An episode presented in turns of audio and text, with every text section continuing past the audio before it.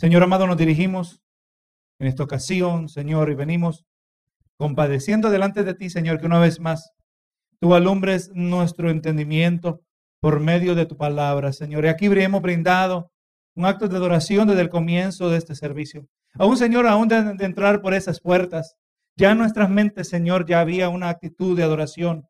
Por cuanto todo lo que hacemos, tu palabra dice que todo lo que hagamos, aún lo que comemos, lo que bebemos, Señor, todo lo hagamos para la gloria de tu nombre. Señor, nuestra vida entera es una dedicada adoración, Señor, y así, Padre Santo, también nuestra adoración en este día constituye, Señor, en parte cómo nosotros vamos a estar atentos a tu palabra, entendiendo que esta es tu voz que habla a tu iglesia. Señor, estas palabras que sirven de aliento, de exhortación, que sirven, Señor, para animarnos a seguir hacia adelante, Señor, que nos recuerdan que tú estás en control, no importando cuán fuerte, cuán severo sea lo que acontece en este mundo, Señor, nos damos cuenta y tú nos recuerdas que tú estás en control, que tú eres soberano sobre tu trono. Gracias, Señor amado. Pido así que tu gracia sea sobre mí ahora que me dirijo a traer tu palabra, edificar cada una de nuestras almas, Señor, por medio de ella. Podamos ser ministrados, Señor, cada uno de nosotros, y así recibamos la porción que tú tienes para nuestras vidas. Gracias, Señor. Te lo pido todo en el nombre de Cristo Jesús. Amén y amén. Vamos a hoy, con la ayuda del Señor, vamos a terminar el libro de Apocalipsis capítulo 18, ¿verdad? Nos quedan ya las últimas partes de este libro. Usted sabe que este es el estudio número 46. Eso quiere decir que llevamos 46 semanas, ¿verdad? Estudiando profecía. Vamos a ver si llegamos al año, ¿verdad? Pero Jesús tratando de, y es más, y, hay tanto detalle que a causa de, de la meta que queremos, ver La meta de tener un vistazo panorámico, hay muchos detalles que no hemos podido mirar, especialmente en el Antiguo Testamento. Yo le pongo que ponga, le, aconsejo que ponga mucha atención cuando usted lee los libros de Isaías, libros como Isaías, Jeremías, Ezequiel, libros que hablan, pronuncian juicios sobre Israel, sobre Jerusalén. Y, una de las claves, hablaba al comienzo del servicio, para entender si este pasaje es escatológico, es mire, mirando lo que Dios promete. Muchas veces Dios dice, lo voy a dispersar, lo voy a, ustedes van a sufrir, y de ahí dice, de ahí lo voy a reunir, reunir y, una vez más seré su Dios, dice, y nunca me abandonarás. Cuando usted ve esas promesas absolutas, que obviamente no se han cumplido, ¿verdad? Pero que ya eh, son al final, ¿verdad? Dice, ya jamás se apartarán. Gloria a Dios, usted sabe que eso es escatológico. Y cuando usted lleva eso en mente, usted va mirando cuánto Dios ha hablado a Israel. Gloria a Dios acerca del juicio que les iba a venir. Estamos hablando, hermano, de miles y miles de años atrás. Aleluya, que esto fue profetizado. Apocalipsis 18, 7. Déjenme leer aquí unos versos anteriores para un poquito más de contexto. Dice el verso 4, y oí otra voz del cielo que decía, salid de ella, pueblo mío, para que no seáis partícipes de sus pecados, ni recibáis parte de sus plagas, porque sus pecados han llegado hasta el cielo. Dios se ha acordado de sus maldades. Dice, dadle a ella como ella os ha dado, y pagarle doble según sus obras en el cáliz en que ella preparó bebida, prepararle a ella el doble. Está hablando que Dios se va a asegurar que de lo que le viene a la mujer, que lo que le corresponde a la mujer se le va a dar la medida, ¿verdad? La medida exacta. Dios no va a retener nada de su juicio. Cuando estamos hablando, hermano, del juicio de Dios escatológico, el, el, que ocurre al final de los tiempos, Dios no retiene nada. Eso es lo que define su ira, ¿verdad? Escatológica, su ira, su furia escatológica, que allá Dios ya no va a mostrar misericordia, ¿verdad? Dios ha mostrado misericordia, ha mostrado misericordia, como habíamos leído en Isaías 47, Hermano, usted sabe que Dios que reclama a Israel por medio, no sé si es Jeremías o Ezequiel, donde le dice, ¿quiénes de las naciones paganas que han tenido dioses paganos han abandonado sus dioses para buscar otros? Y ustedes teniendo el Dios verdadero me han abandonado a mí. La realidad del corazón del hombre, ¿verdad? El hombre, eh, como dice la palabra, que los hombres amaron más las tinieblas que la luz, ¿verdad? Ahora el verso 7 dice, cuanto ella, hablando de la, de la gran ciudad, vamos, a usar todos los nombres que se usan para describir a esta entidad que es Jerusalén, la gran ciudad, la que en sentido espiritual es conocida como Sodoma y Egipto, también dice, ¿verdad? eh, Babilonia, misterio Babilonia, la mujer, la gran ramera, todos hablan de lo que es la ciudad de Jerusalén, de lo que Jerusalén representa. Y ahora dice cuánto ella se ha glorificado y ha vivido en deleites, tanto darle de tormento y de llanto. Entonces vamos mirando que aquí ocurre un intercambio, eh, el, concepto bíblico que ya nosotros conocemos, el de, de cosechar lo sembrado. Vamos mirando que bajo, bajo el poder, bajo el, la autoridad, el dominio del anticristo, la gran ramera se ha glorificado, nos dice este verso. Se ha glorificado, esto quiere decir que su corazón se ha llenado de orgullo, se ha enorgullecido. Durante este mismo tiempo la mujer ha vivido en busca del placer. Y vamos a mirar, nosotros podemos estar seguros que estos deleites que la mujer ha buscado bajo la cobertura del anticristo han sido deleites que no son agradables a Dios. Gloria a Jesús.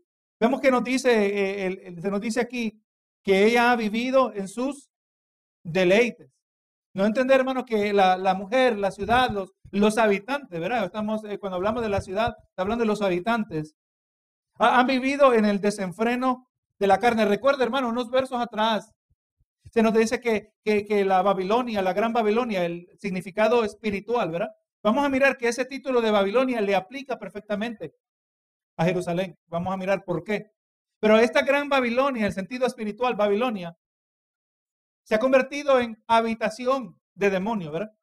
Guarida de, espíritus inmundos.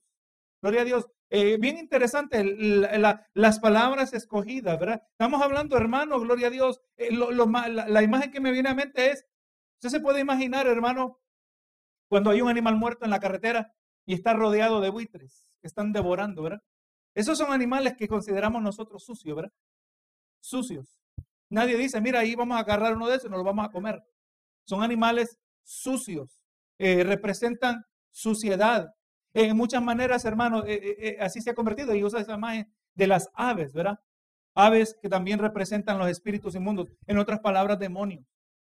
Recuerda, hermano, que cuando fueron desatados cuatro jinetes que había en el río Éufrates. El libro de Apocalipsis registra que aparecieron 200, mil, 200 millones de jinetes. Y vamos mirando que esos jinetes iban montados en caballos que no eran caballos normales, caballos físicos, son jinetes eh, de origen espiritual, demonios. Todos estos fueron desatados. Todos estos tienen libertad y todos estos están obrando dentro de la ciudad que se ha enorgullecido. Amén. Y que se ha llenado y ha vivido en deleites. Y mire, mire el, detalle en lo que consiste su orgullo. Como la mujer, como los habitantes de la ciudad, ahora usamos esto intercambiable, como los habitantes de la ciudad se miran a sí mismos. Dice, porque dice en su corazón, yo estoy sentada como reina y no soy viuda y no veré llanto. Usted sabe, hermano, que esa misma actitud se encontró en Israel, en, la nación de la tribu del sur, las dos tribus, en, Judá, mejor dicho. Se encontró en Judá en el periodo durante el ministraba el, profeta Jeremías. Jeremías le decía, juicio viene, y el mensaje de Jeremías no era arrepiéntanse para evitar el juicio venidero. No, el mensaje de Jeremías era arrepiéntanse y acepten lo que viene para que les vaya mejor. Amén. Y pues Jeremías profetizó y el pueblo no creía que Dios, que lo que Dios decía venía, porque ellos decían, aquí está el templo, Dios nunca va a dañar su templo. Dios nunca le va a hacer daño a Jerusalén otra vez, ¿verdad? Dios no va a dañar a su amada ciudad. Vamos a mirar, hermanos, que lo que Dios valora no es exactamente lo que nosotros valoramos. Yo pongo a pensar, hermano, cuánta importancia y damos gracias a Dios que nos permite congregarnos dentro de un templo y que todo lo que usted ve, hermano, es eh, eh, bendición de Dios a través de los hermanos, ¿verdad? De todo lo que mira, una mano de algún hermano le ha tocado, un hermano, una mano santa. Gloria a Jesús. Y para nosotros este templo es importante, representa algo importante, pero así también, hermano, el templo en sí, en términos espirituales, es de segunda importancia, por no decir de ninguna, lo que cuenta es lo que estamos dentro del templo. Nosotros somos la iglesia y muchas veces decimos así, pero cuando nosotros decimos vamos para la iglesia, eh, más correcto es decir vamos para el templo, porque la iglesia somos nosotros. Nuestra confianza no está puesta en el lugar. Yo le puedo decir, hermano, que si algo pasara, y no nos podemos reunir en este lugar físicamente, y nosotros nos reunimos en un lugar, hermano, nosotros vamos a gozar de la misma presencia de Dios. Y es posible que hasta más. Porque vamos a estar agradecidos que aún podemos hacer eso, reunirnos, porque somos la iglesia. Pase lo que pasa. Nada nos roba la identidad. Israel estaba errado en la antigüedad. Pensaban que Dios nunca iba a tocar a Jerusalén. Mire, en un periodo similar, aún un poquito antes de Jeremías, mire lo que dijo Isaías acerca de Babilonia. Isaías 47, 7 dice, y dijiste, para siempre seré señora, y no has pensado en esto, ni te acordaste de tu postrimería. Está hablando de, que para siempre seré estable, para siempre, para mí no vendrá la ruina, ¿verdad? En, aquellos tiempos, y aún en grande parte en el día de hoy, pero en aquel entonces especialmente, cuando una mujer perdía a su esposo, era la ruina en todo el sentido de la palabra, era ruina económica. Esa, posiblemente esa mujer y sus hijos, posiblemente niños pequeños, si no hubieran niños pequeños, iban a quedar en la calle sin nada que comer. Lamentablemente la mujer no tenía derecho de poseer propiedad. Pero cuando una mujer en la antigüedad decía, para siempre seré señora, nunca seré viuda, nunca me vendrá la ruina, es exactamente la actitud que nosotros miramos en la Jerusalén escatológica. La Jerusalén de los últimos tiempos. No, no dice la palabra, no advierte la palabra que mire el que cree estar firme, que no caiga.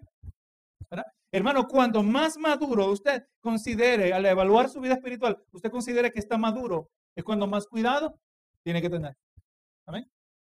Cuando usted y yo como cristianos hemos peleado grandes batallas espirituales y hemos tenido victoria, gloria sea al Señor, esos momentos pueden ser peligrosos porque quizás bajamos la guardia. Amén. Quizás perdemos el impulso. Mire lo que ocurrió con David. Dice la palabra que David siendo un hombre de guerra, cuando era el tiempo de que los hombres, los reyes salían a la guerra, David esta vez se quedó en la casa, se quedó en el palacio. Y usted conoce el resto de la historia, ¿verdad? Los pecados que él terminó cometiendo. Nosotros, hermanos, tenemos que estar siempre velando, ¿verdad? Siempre en, en comunión con el Señor, siempre con la guardia puesta, porque sabemos que el maligno, aquel que nos acusa, él anda buscando a quién devorar como león rugiente, ¿verdad? Así que hermano, este detalle, esta actitud que miramos en la mujer dice, yo estoy sentada como reina y no soy viuda y no veré llanto, exactamente la actitud que se miraba en Babilonia. La arrogancia que aún vemos expresada en el rey Nabucodonosor. El rey Nabucodonosor tenía un orgullo, era una arrogancia. Ellos no miraban, hermano, el fin. Miramos, hermano, el día de hoy, gente que está envuelta en, situaciones de, de grande eh, codicia económica, ¿verdad? Eh, grande avaricia, y hay un negocio que sigue. Por ejemplo, como estamos mirando ahora, usted sabe que la gente, esto se ocurrió en el año 2007 y 2008.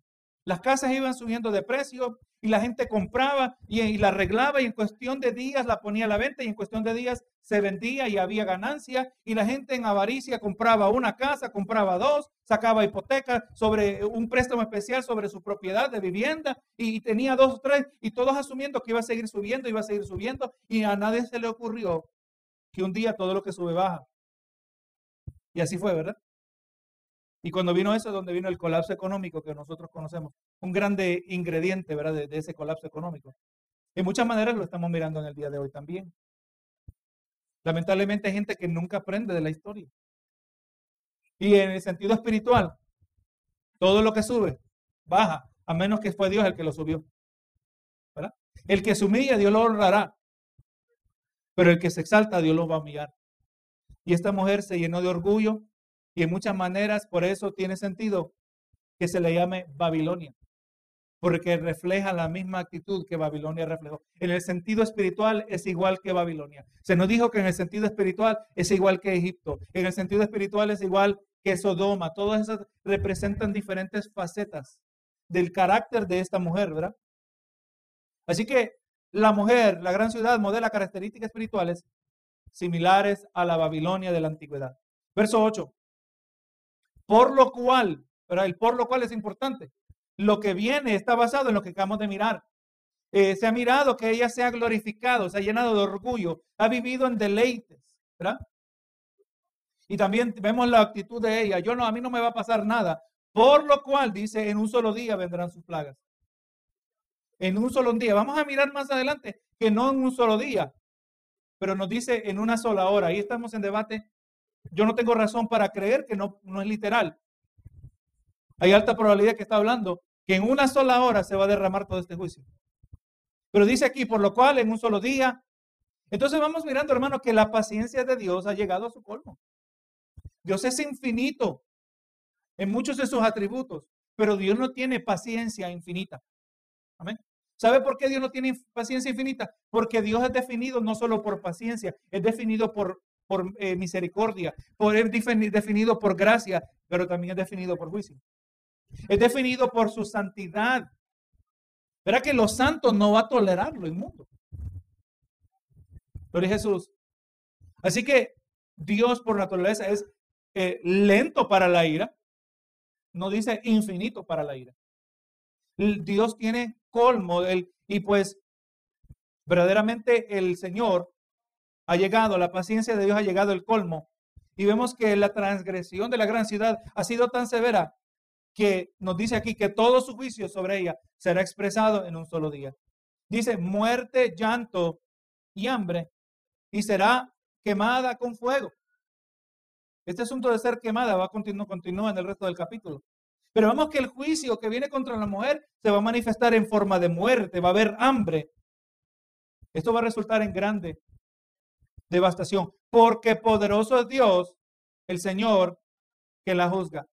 Así que hermano, este juicio derramado sobre la gran ciudad, vamos mirando que en ninguna manera tenemos para pensar que va a ser leve.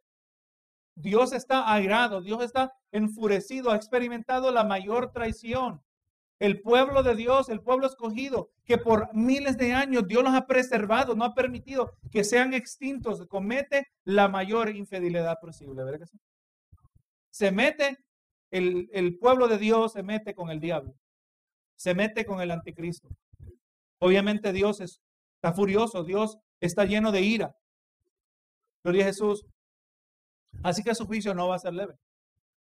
Y vemos que el carácter del juicio es conforme al carácter del que lo ejecuta. Nos dice que Dios es poderoso. Si es poderoso el que juzga, su juicio será lleno de poder. No va a ser un juicio débil, Va a ser un juicio fuerte. Bendito sea el Señor. Vamos a mirar qué fuerte y vamos a mirar cómo, cómo reacciona todos los que pueden ver este juicio. Verso 9.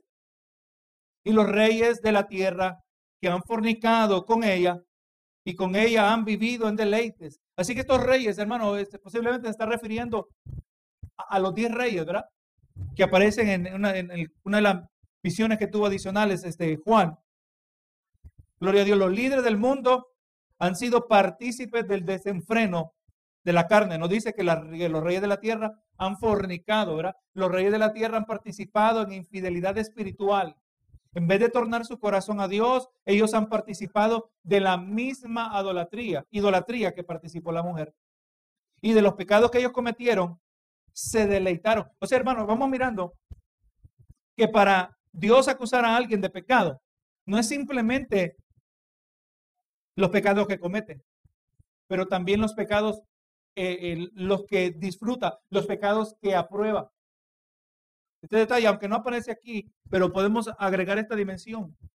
Mire, mire lo que dice Romanos 1.32. Quienes habiendo entendido el juicio de Dios, que los que practican tales cosas son dignos de muerte. ¿verdad? El pecado es digno de muerte. El alma que pecare, esa morirá, nos dijo Ezequiel que los que practican tales cosas son dignos de muerte, no solo las hacen, sino que también se complacen con los que las practican. Aquí hay una dimensión de pecado, hermano. Eh, se le puede llamar pecados vicarios, una palabra. Lo Jesús. Eh, pecado vicario equivale a aquel que se que en la vida real jamás aprobaría el adulterio. En la vida real jamás aprobaría de alguien eh, matar a alguien, jamás cometería tales cosas pero le entretiene verlo en las novelas. Amén. Como que internamente. Es el peligro, hermano, de ver tales clases de programaciones, ¿verdad? Donde uno se identifica y por lo general las telenovelas, no, no, no he visto nada acerca de telenovelas en los días de hoy. Yo creo que quizás ahora están peores. Pero por lo general, ¿verdad? Es que pintan que la mujer, el esposo la maltrata y ahora se busca una aventura romántica, la llaman.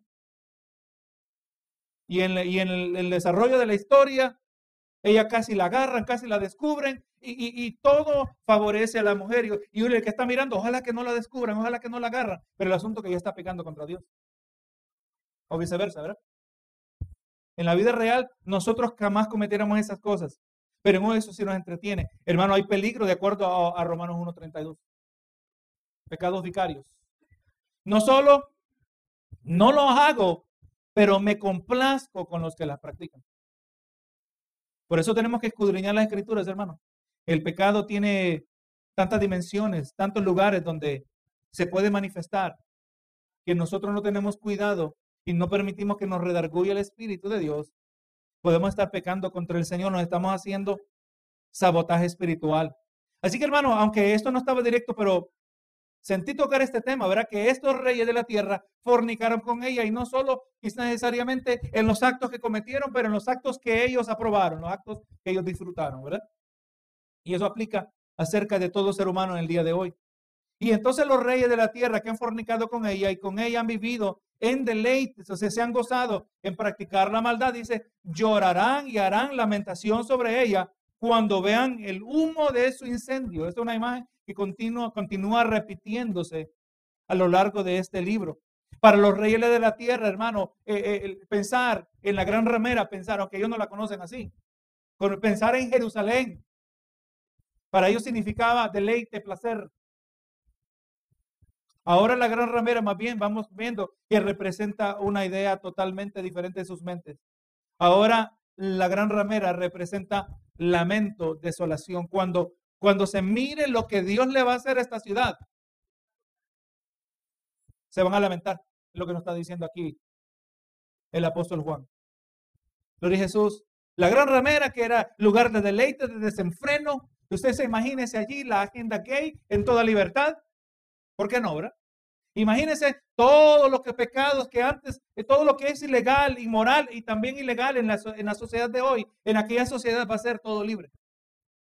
Se quieren casar con los niños, se casan con los niños. Con los animales también, ¿verdad que sí? Todo lo que Dios prohibió en el tiempo de los cananeos, cuando Dios trajo su juicio al colmo, va a ser permitido. Yo creo que no estamos exagerando pensar que va a ser permitido en Babilonia. Eh, pero no, hermano, todos esos placeres que miramos hoy en lugares remotos, esto va a ser parte de lo que va a haber en la gran ramera. Verso 10. Hablando, gloria a Dios, de, los reyes de la tierra. Vamos a mirar tres grupos aquí que se, que se van lamentando de lo que le ocurre a la mujer. El primer grupo eran los reyes de la tierra. Mire cómo ellos se, se lamentan. Verso 10.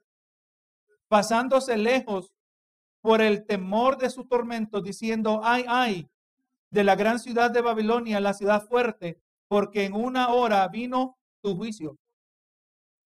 Aquí posiblemente está hablando de que exactamente todo se desató en una hora.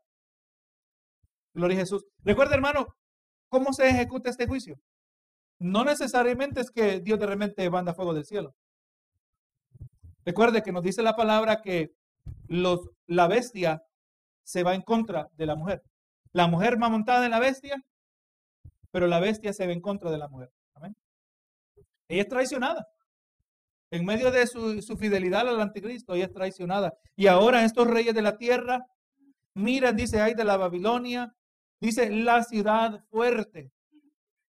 Porque en una hora vino tu juicio, una ciudad que en la opinión de ellos quizás iba para arriba, para arriba, para arriba. Lo que hoy le llaman, hermano, el progresivismo. Hay que progresar, mira, hay que permitir que la sociedad progrese, que todos somos iguales, que todos tenemos los mismos derechos. Déjate que hombres se casen con hombres. Lo único que importa es que se amen. ¿Cómo tú te vas a hacer tan antiprogreso de la sociedad? Es lo que nos dicen hoy, ¿verdad? Los anticuados cristianos que se, se aferran a un anticuado libro. Hay que ser progresivista, hay que buscar el progreso, que todo mejore. Eh, todo, hermano, eso opera en un universo donde ellos, según ellos, Dios no existe, ¿verdad? Pero Dios tiene mucho que decir acerca de esto. Así que parándose ellos lejos por el tormento, ¿verdad? Dice, se paran lejos porque gloria a Dios y a la distancia, al ellos pararse lejos de la distancia pueden ver el humo. Una imagen que llena su corazón de de lamento, era cuando diciendo, ay, ay, de la gran Babilonia, ciudad fuerte. Ya recuerda, hermano, se le llama ciudad de Babilonia, pero esto simplemente representa sus características espirituales. Hemos mirado suficiente evidencia para entender que esta no puede ser literalmente Babilonia, la de la antigüedad o restablecida la antigua nación de Babilonia. Aquella ciudad se había convertido, hermano, la ciudad de la que es considerada la Babilonia, grande Babilonia también, se convirtió en, la capital del imperio del anticristo. Al entrar en Jerusalén, parando el sacrificio, ¿verdad? Que ya, ya se había llevado a cabo por tres años y medio. Para el sacrificio, el anticristo se declara como Dios. Ahora Jerusalén se vuelve la ciudad más importante en todo el mundo. Porque llegó Dios. Es lo que el mundo de afuera, ¿verdad? El mundo sin discernimiento espiritual, el mundo con ceguera espiritual, mira que vino uno que, que, lo mataron y resucitó. Importante que aclaremos algo que no hablé las semanas pasadas. Estamos hablando con mi esposa. Que si el anticristo muere y resucita, él no va a resucitar en el mismo sentido como Jesús resucitó a Lázaro. Porque sabemos que el alma se separa del cuerpo. Dios tiene potestad sobre el alma. Satanás no tiene potestad sobre el alma. Así que se muere el anticristo, no tenemos razón para pensar que Dios va a permitir que el diablo le meta el alma otra vez al anticristo. No, lo más probable es que si el cuerpo se levanta resucitado, es posible ya poseído por el, por el mismo diablo.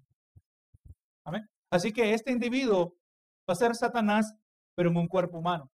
Estamos obviamente especulando detalles que nosotros no nos dice la palabra en detalle, pero para mí es lo que mejor tiene sentido. Porque no tiene sentido que Dios va a permitir que el alma vuelva cuando Dios es el único que tiene potestad sobre la vida, ¿verdad? Así que hasta el día de hoy, hermano, no se nos registra ningún lamento. No hemos mirado lamento por ninguno de los santos. Pero ahora que la fornicadora, ciudad de Jerusalén, es destruida, encontramos grande lamento. No nos sorprende, mire lo que Jesús nos dijo en relación a esto. Juan 15, 18 dice, si el mundo os aborrece, sabed que a mí me han aborrecido antes que a vosotros. Si fuerais del mundo, y aquí está el punto, el mundo amaría lo suyo. Por eso se lamentan de la, de la gran ciudad, porque el mundo ama lo suyo. Pero dice el 19, pero porque no soy del mundo, antes yo os elegí del mundo, por eso el mundo os aborrece. O sea que el mundo ama lo del mundo, pero aborrece lo que no es del mundo. Eso es el mensaje para cada uno de nosotros. No es si el mundo te aborrece. Podríamos predicar una predicación allí, ¿verdad? Si el mundo te aborrece. No, no, cuando el mundo te aborrezca. No es cuestión de que si el mundo no va a aborrecer. Es cuestión de cuándo el mundo no va a aborrecer. Y lo experimentamos eh, eh, en diferentes detalles, ¿verdad? A veces es algún, alguien enojado en el trabajo porque somos cristianos. Puede ser alguien que, automáticamente no le hemos hecho nada, pero nos odia. Hemos encontrado personas así, ¿verdad? Que no le hemos hecho nada, hemos sido cortés, pero repudian todo lo que nosotros representamos. Porque el mundo ama lo suyo, pero lo que no es suyo lo aborrece. Gloria a Jesús. No sé, hermano, en todo esto han muerto cientos y miles de cristianos, fieles seguidores de Jesucristo. Ningún lamento sobre la tierra. Pero nada más destruyen esta ciudad y todo el mundo se lamenta. Era la condición. Se lamentan. Imagínese, hermano, que se puede imaginar la persona más depravada en este mundo. Una, por ejemplo, vamos a hablar del fundador de la revista Playboy. ¿Quién se va a lamentar de ese hombre tan, tan malo que hizo tantas cosas malas? La propagación de la pornografía, lo abnormal se volvió normal. Los únicos que lamentaron la muerte de ese hombre son los que estaban envueltos en la misma sociedad. ¿Verdad que sí? La gente dice, mira, se murió un gran pionero. Se murió un gran perverso. Ese hombre, pues no tenemos razón para pensar que tuvo oportunidad de arrepentimiento. Está en un lugar en el infierno, un lugar especial. Ya vemos, hermano, el lamento del primer grupo sobre la destrucción de la gran ramera. Ahora se nos introduce otro grupo que lamenta también su destrucción. Vamos mirando que los hacedores de pecado aman a los que aman el pecado igual que ellos. Si los que aman el pecado aman a los otros que aman el pecado, ¿Cuánto nosotros debemos amar como santos amando a los que aman la santidad? Nosotros que amamos a Dios debemos amar a los que aman a Dios. Benito Jesús.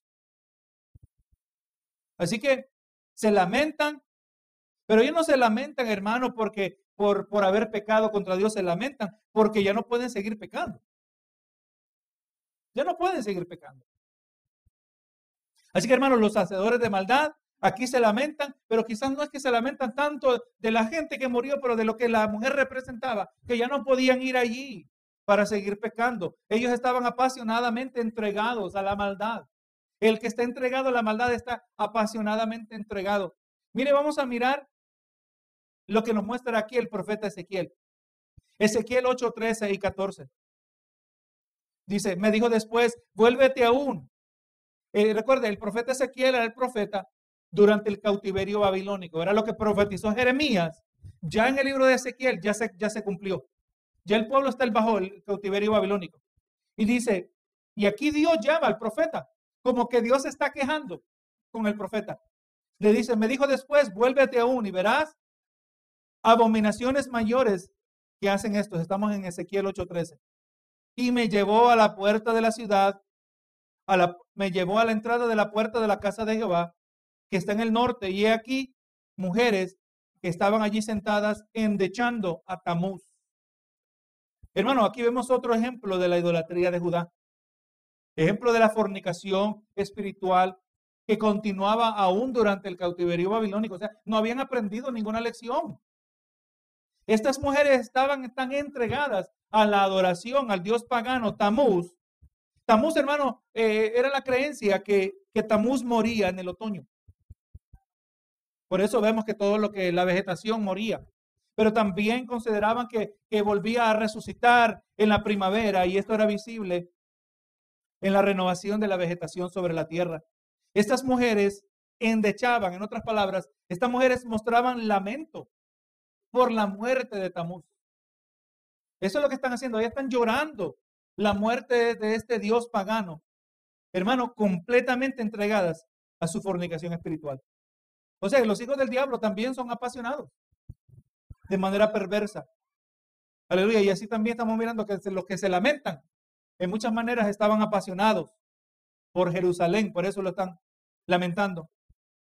Así que ya miramos, ¿verdad? Los, los reyes.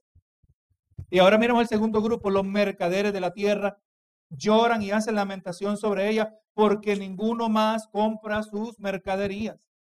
Así que los versos que siguen, vamos mirando, que nos demuestran que la gran ciudad no solo ha sido un centro político, no solo un centro espiritual, pero también va a ser, gloria a Dios, se convertirá en un centro económico de comercio de todo el mundo. Todo circula alrededor de Israel. Hermano, por eso Jerusalén, todo circula alrededor de Jerusalén. Por eso eh, el reloj profético circula de lo que, alrededor de lo que está aconteciendo aún en Israel en el día de hoy. Hay que mirar, hermano, recuerde, lo que estamos velando ahorita es para saber si nos estamos acercando a los últimos tiempos, es saber qué es lo que está haciendo Israel en cuanto a la edificación del templo. Y no solo la edificación del templo, pero cuando empiecen a ofrecer sacrificios. Amén. Es ahí vamos mirando, eso es clave para nosotros entender el reloj profético. Entonces los mercaderes que se la, lamentan, y la lamentan en parte porque se acabó el lucro del cual han participado ya por algún tiempo.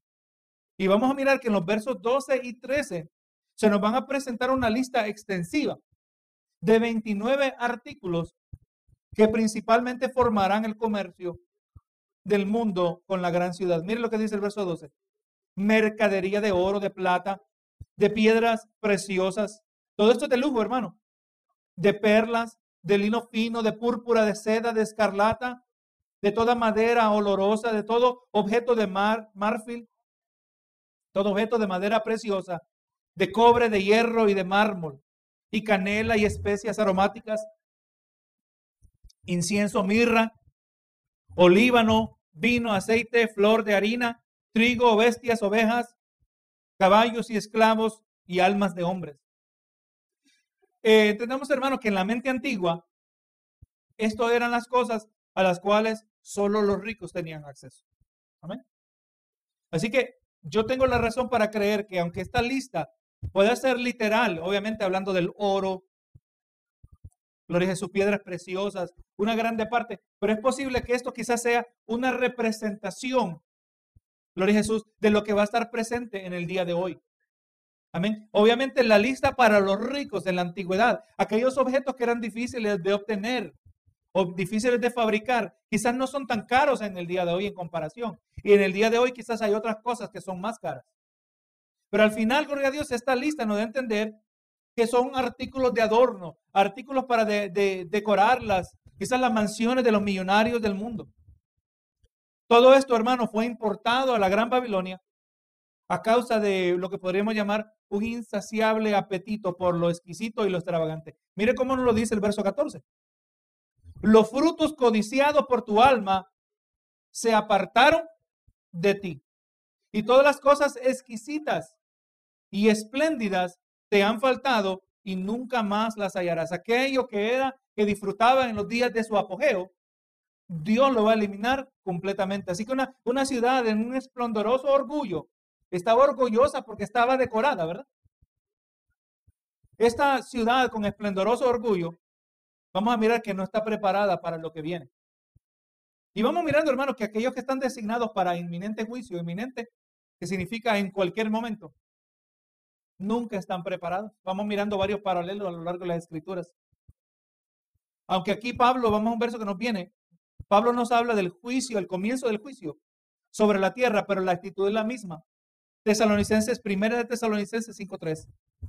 Que cuando digan paz y seguridad, entonces vendrá sobre ellos destrucción repentina, como dolores a la mujer encinta y no escaparán. Cuando menos lo esperan, creen que hay paz, que hay seguridad, y les viene totalmente lo opuesto. Hablando del mismo periodo, del comienzo del juicio, ahora mire lo que nos dice Jesús acerca de en relación a la misma actitud.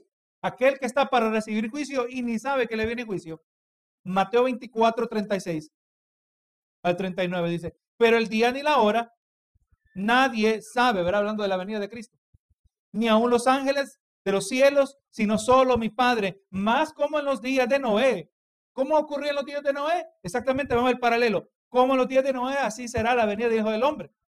Porque como en aquellos los días del diluvio, estaban comiendo y bebiendo, casándose y dando, y dando en casamiento hasta el día que Noé entró en el arca y no entendieron hasta que vino el diluvio y se los llevó a todos, así será también la venida del Hijo del Hombre. En los días de Noé venía juicio, 120 años de advertencia. El arca era un continuo recordatorio del mensaje de Noé. Yo me puedo imaginar la escena, hermano, a lo largo de 120 años, ¿cuánta gente se le habrá acercado a Noé? ¿Qué estás haciendo? O, quizás a la distancia, mira, mira el tonto de Noé, el que se, le, se cree recto y santo. Mira, mira lo que está haciendo, que dice que viene, que vienen aguas y burlándose, y usted se puede imaginar la actitud, ¿verdad? 120 años cruzaban el camino y ahí miraban el arca a la distancia. 120 años perfectamente ilustrando la ira venidera y aún así cuando viene el juicio, no entendieron, no estaban listos. Eso es lo que es la ceguera espiritual. Mire hermanos, nosotros estamos al otro lado, al otro extremo. Nosotros estamos más sensibles. Nosotros estamos, eh, tenemos eh, capacidad para discernir. Oye, como que se sienten los vientos del juicio. Como que siento que se acerca una tormenta. Se acerca. Estamos mirando este tiempo de turbulencia dice, oye, esto, esto, esto se, nos está acercando, nos está colocando en advertencia, en, el sentido, de, en estado de alerta nos ha colocado, ¿verdad? Eso es lo que caracteriza a un hijo de Dios. Un hijo de Dios no va a estar desprevenido. Pero los hijos del diablo, en los que le viene juicio, como va a ser en Jerusalén, ni se esperan lo que le viene. Lo ni se espera la gran ciudad. Piensa que para arriba y para arriba y para arriba, más deleite, más placer, más desenfreno. Nunca voy a quedar viuda, siempre seré señora. Nunca me vendrá la ruina. El único que puede decir nunca es Dios. Nunca diga nunca. Nosotros no podemos. No somos omniscientes. Dice el verso 15 de Apocalipsis 18. Los mercaderes de estas, de estas cosas que se han enriquecido a, a costa de ella se pararán lejos por el temor de su tormento, llorando y lamentando. Aparente, hermano, aparentemente, hermano, cuando este juicio viene sobre Jerusalén, van a haber individuos que se van a dar cuenta a tal grado que se distancian. Amén. Ya el pueblo de Dios, ya sabemos, salid de ella, pueblo mío. Eso es algo que yo me ponía a pensar. ¿Y cómo, cómo va a saber el pueblo? ¿Cómo? No necesariamente quiere decir que ellos van a escuchar la voz de Dios diciéndole salga, que salga. Es posible que sí, pero la palabra no nos dice. Es posible que ellos estén en discernimiento, están mirando, oye, mira el anticristo, ellos están escondidos, pero mira el anticristo, mira lo que está haciendo. No, no, no, Dios, Dios va a juzgar esto. Es más, hermano, yo considero que en Jerusalén van a haber individuos que cuando miren al anticristo manifestarse, se les van a abrir los ojos. Por primera vez. Aquel que pretende ser el Mesías, se les van a abrir los ojos a ellos. Que ese es totalmente lo opuesto del Mesías. Pero que el Mesías ya, ya vino. Pero estos mercaderes se lamentan, dice el 16, y diciendo, ay, ay, de la gran ciudad que estaba vestida de lino fino, de púrpura y de escarlata, y estaba adornada de oro y de piedras preciosas y de perlas, porque en una hora han sido consumidas tantas riquezas y todo piloto, todos los que viajaban en naves y, en, marineros y todos los que trabajaban en el mar, se pararon lejos. Aquí aparece el tercer grupo. Así que hermano, por decorada que estaba la ciudad, por extravagante que se encontraba ella, sin importar las piedras preciosas, los objetos de valor, todo esto que era estima ante los ojos de los hombres, le viene lo que le viene. Miren, cuando yo, cuando estoy pensando en esto, me viene a mente lo que ocurre como en ciudades como Dubai. Cuando usted tenga chance, hermano, si usted no conoce de Dubai, en Arabia Saudita, Dubái es una ciudad que tienen tanto dinero, hermano, tanto dinero. Ellos tienen, eh, creo que tienen rascacielos o edificios altos. Tienen rascacielos en, en, en el desierto. No hay terreno. No dice la palabra que fundemos nuestra casa sobre la roca, no sobre la arena, ¿verdad? Sobre la arena, gloria a Jesús. Y vino el mar, ¿verdad? Pero hablando de Arabia Saudita, tienen tanto dinero que ellos hasta han hecho islas, ¿verdad? Pero, hermano, gloria a Jesús, yo me imagino Arabia Saudita, pero Jerusalén va a ser peor. Van a tener más dinero que esta gente. Hermano, esta gente tiene dinero para hacer carreteras y hacen, hermano, usted estaba mirando yo lo que ellos estaban haciendo para traer, producir una carrera, una carretera estable en el desierto. La arena se mueve, hermano. Y han tirado dinero, dinero. Y, y me viene a mente, que lo que miremos, que miremos en ciudades que son únicas, como Arabia Saudita, no se va a comparar con lo que vamos a mirar en Jerusalén. Es posible, hermano, es posible que quizás se puede empezar a trazar un desarrollo económico que está empezando a explotar en Jerusalén. Es posible. Hay que investigar eso, ¿verdad? Y estamos empezando a mirar la riqueza que se va a aparecer en grande manera, pero esto quizás está empezando gradualmente. Pero vamos mirando que, que para todo esto que se lamenta, que Jerusalén estaba llena de todo lo mejor que había, a Dios no le importa nada de esto, hermano. Todo esto, no ninguna de estas cosas vale nada, vale nada ante los ojos de Dios. Dice que en una hora han sido consumidas tantas riquezas. Y muchas maneras, hermano, eso nos sirve también de lección a nosotros. Que no nos, no, no, no nos hagamos tesoro en la tierra, como dice la palabra, ¿verdad? No nos aferremos tanto a lo terrenal, porque lo terrenal, hermano, no vale nada en cuanto a luz de la eternidad. Segunda de Corintios 4, 18. Dice, no mirando nosotros las cosas que se ven, sino las que no se ven, pues las que se ven son temporales, pero las que no se ven son eternas. Se van a lamentar porque no han sembrado nada en lo eterno. Hermano, ¿usted está sembrando en lo eterno? Asegúrese que está sembrando, que está acumulando riquezas en lo eterno en la eternidad. Las riquezas de la gloria venidera, no las riquezas de la gloria terrenal. Es temporal.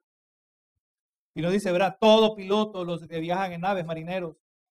Así que hermano, vamos mirando que el comercio que formará parte del corto futuro de la gran ciudad va a incluir una distribución, una distribución por medio de las vías marítimas. Y aquí se nos presenta este tercer grupo que se lamenta. Los pilotos de embarcaciones, capitanes, ¿verdad? Sus marineros, todo el que se gana la vida en el mar, desde la distancia va a ser visible la destrucción de la gran ciudad y ellos también lamentarán su destrucción. Mire lo que nos dice el verso 18 y 19. Y viendo el humo de su incendio, este no va a ser un pequeño fuego, esto no va a ser una pequeña destrucción. Viendo el humo de su incendio, dieron voces diciendo, ¿qué ciudad era semejante a esta gran ciudad? Esta es una mente moderna que está diciendo que no hay ciudad que se compara a esta gran ciudad, ¿verdad? O sea, estamos diciendo, Dubái nunca se va a poder comparar con esta gran ciudad. En otras palabras, ¿qué ciudad era tan grande, era semejante a esta gran ciudad? Y echaron polvo sobre sus cabezas. Esta es la expresión de luto, ¿verdad? Y dice, y, dieron voces llorando y lamentando diciendo, ay, ay, de la gran ciudad en la cual todos los que tenían naves en el mar se habían enriquecido de sus riquezas, pues en una hora ha sido desolada. Gloria a Jesús. Y ahora mire aquí un pequeño, un pequeño cambio de tono aquí en los últimos versos. Verso 20. Alégrate sobre ella, cielo, y vosotros santos, apóstoles y profetas, porque Dios ha hecho justicia en ella. O sea, este juicio que Dios va a traer debe ser anticipado, ver en los corazones de los rectos. Así que, hermano, lo que la mujer había acumulado por largo tiempo. Y yo creo que eso también incluye lo que la gran ciudad está haciendo en el día de hoy. La fornicación espiritual, el abandono, el desenfreno hacia lo inmoral que hay en Israel. Alguien me estaba contando que si padres, este, no, esto no lo he verificado, pero que si padres les pega el COVID, el gobierno se apodera de los hijos, le quita a los hijos. Sepa, hermano, que Israel ahora mismo es una nación masónica. La masonería está entretejida. De, Israel también sale lo que es la, el judaísmo místico, que es el, el Kabbalah. Hermano, Israel está envuelta en muchas cosas que nosotros quizás ni nos damos cuenta. Así que por mucho tiempo, y no solo en los tiempos escatológicos, pero por mucho tiempo, en mi opinión, la ciudad ha ido acumulando la ira de Dios. Y al fin llegó a su colmo, número uno, con la adoración del anticristo. Segundo, también con la persecución de los santos.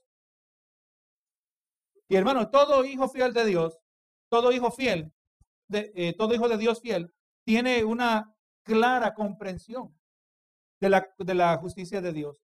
Y todo justo se va a poder regocijar cuando Dios derrame su juicio. Hermano, cuando Dios, cuando Dios actúa con perfecta santidad, Dios no puede tolerar el pecado para siempre.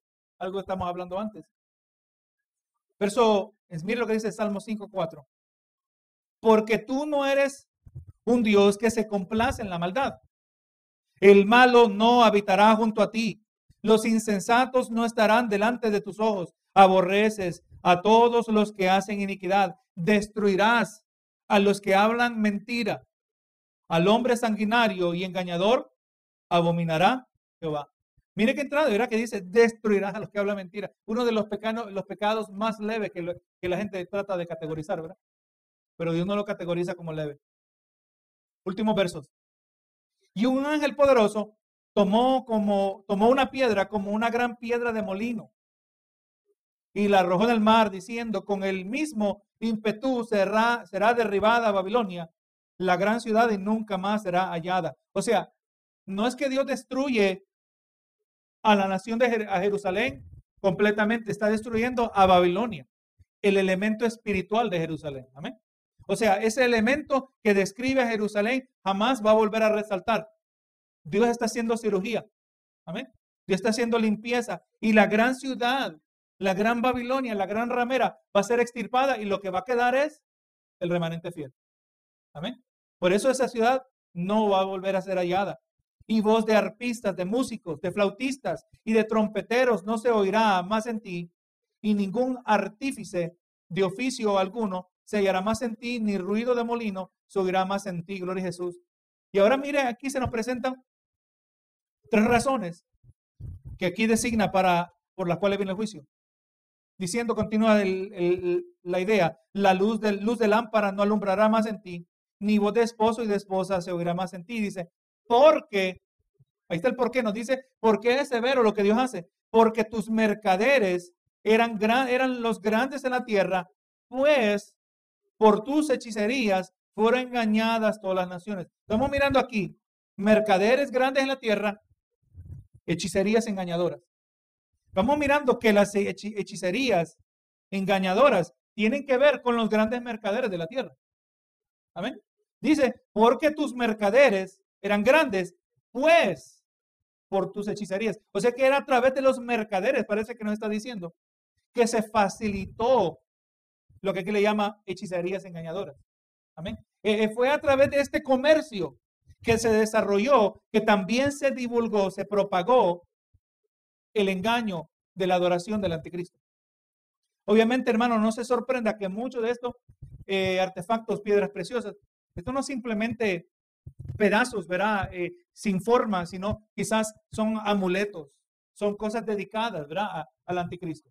Todo en relación a la adoración al anticristo va a ser lo que se va a promover. Por eso Jerusalén se vuelve un lugar importante. Dice, y no solo eso, ¿verdad? Por las hechicerías. Dice, y el verso, último verso, y en ella se halló la sangre de los profetas y de los santos y de todos los que han sido muertos en la tierra. Así que, hermanos, la gran ciudad es culpable de la muerte de los santos y profetas que en ellas han sido muertos, pero ella también es responsable de la muerte que resulta en la persecución de todos los santos a lo largo de la tierra, ¿verdad? ¿De dónde va a empezar el edicto de la gran tribulación? En Jerusalén, ¿verdad? Y comenzar y así se va a distribuir a lo largo de todo el imperio mundial. Así que por eso dice, ¿verdad? Que es responsable de todos los que han sido muertos en la tierra, hablando de, de los santos, ¿verdad? Los que mueren por causa del Evangelio.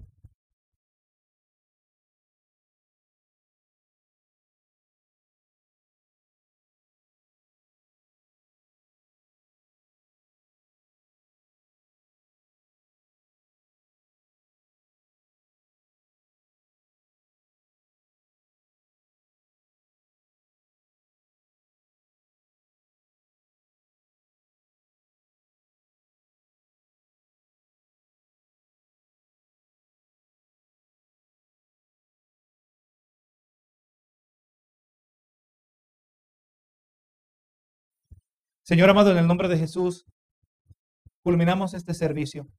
Culminamos, Señor, aquí este estudio dándote gracias por el tiempo que hemos podido pasar. Gracias por la capacidad que tú das a nuestras mentes, el discernimiento, Señor, que se desarrolla en nuestros corazones, la fortaleza que nos trae tu palabra, Señor, recordándonos que tú eres soberano, sobre todo aspecto de la historia de la humanidad. Señor, verdaderamente tú estás en control, tú sigues en tu santo trono, Señor. Describe que el que cree será salvo, pero el que no cree ya ha sido condenado. Y cada uno que no ha tornado su corazón a ti, cada uno que está titubeando, cada uno que no está firme en su devoción a ti, Señor, hay ese, esa advertencia, ya ha sido condenado, Señor. Y nosotros nos hagamos fieles y entreguemos nuestras vidas a ti en genuino compromiso, amando tu verdad, pero no solo amando tu verdad, pero amando a aquellos que también aman tu verdad, Señor, y entendiendo que tenemos que congregarnos, porque eso es lo que tú prescribes, Señor, no importando la amenaza. Nuestros hermanos, Señor, a lo largo del mundo eh, arriesgan sus vidas, Señor, si las autoridades los descubren adorándote a ti.